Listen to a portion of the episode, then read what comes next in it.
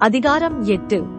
விக்கிரகங்களுக்கு படைக்கப்பட்டவைகளை குறித்த விஷயத்தில் நம்மெல்லாருக்கும் அறிவு உண்டென்று நமக்கு தெரியுமே. அறிவு இருமாப்பை உண்டாக்கும் அன்போ பக்தி விருத்தியை உண்டாக்கும்.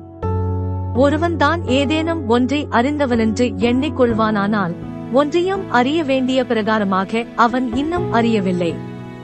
தேவனில் அன்பு கூறுகிறவன் நெவனோ அவன் தேவனால் அறியப்பட்டிருக்கிறான்.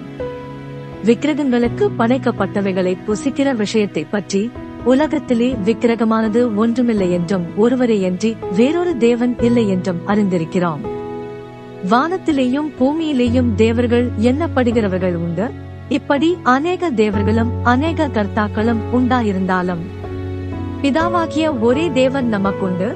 அவராலே சகலமும் உண்டாயிருக்கிறது. அவருக்கென்று நாமும் உண்டாயிருக்கிறோம். இயேசு கிறிஸ்து என்னும் ஒரே கர்த்தரும் நமக்குண்டு. அவர் மூலமாய் சகலமும் உண்டாயிருக்கிறது. அவர் மூலமாய் நாமும் உண்டாயிருக்கிறோம். ஆகிலும் இந்த அறிவு எல்லாரிடத்திலும் இல்லை.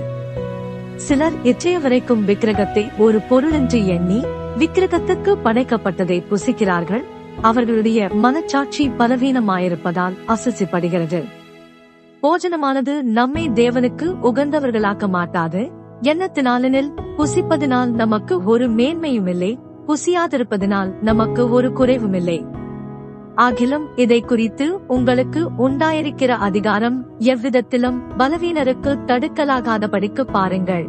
எப்படியெனில் அறிவுள்ளவனாகிய உன்னை விக்கிரக கோவிலிலே பந்தி இருக்க ஒருவன் கண்டால் பலவீனனாயிருக்கிற அவனுடைய மனச்சாட்சி விக்கிரகங்களுக்கு படைக்கப்பட்டவைகளை புசிப்பதற்கு துணிவு கொள்ளும் அல்லவா?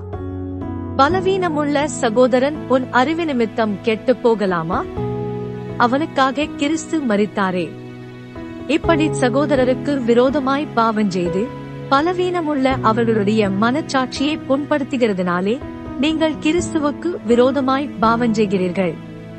ஆதலால் போஜனம் என் சகோதரனுக்கு இடரலுண்டாக்கினால் நான் என் சகோதரனுக்கு இடரலுண்டாக்காதபடிக்கு என்றைக்கும் மாம்சம் குசியாதிருப்பேன்.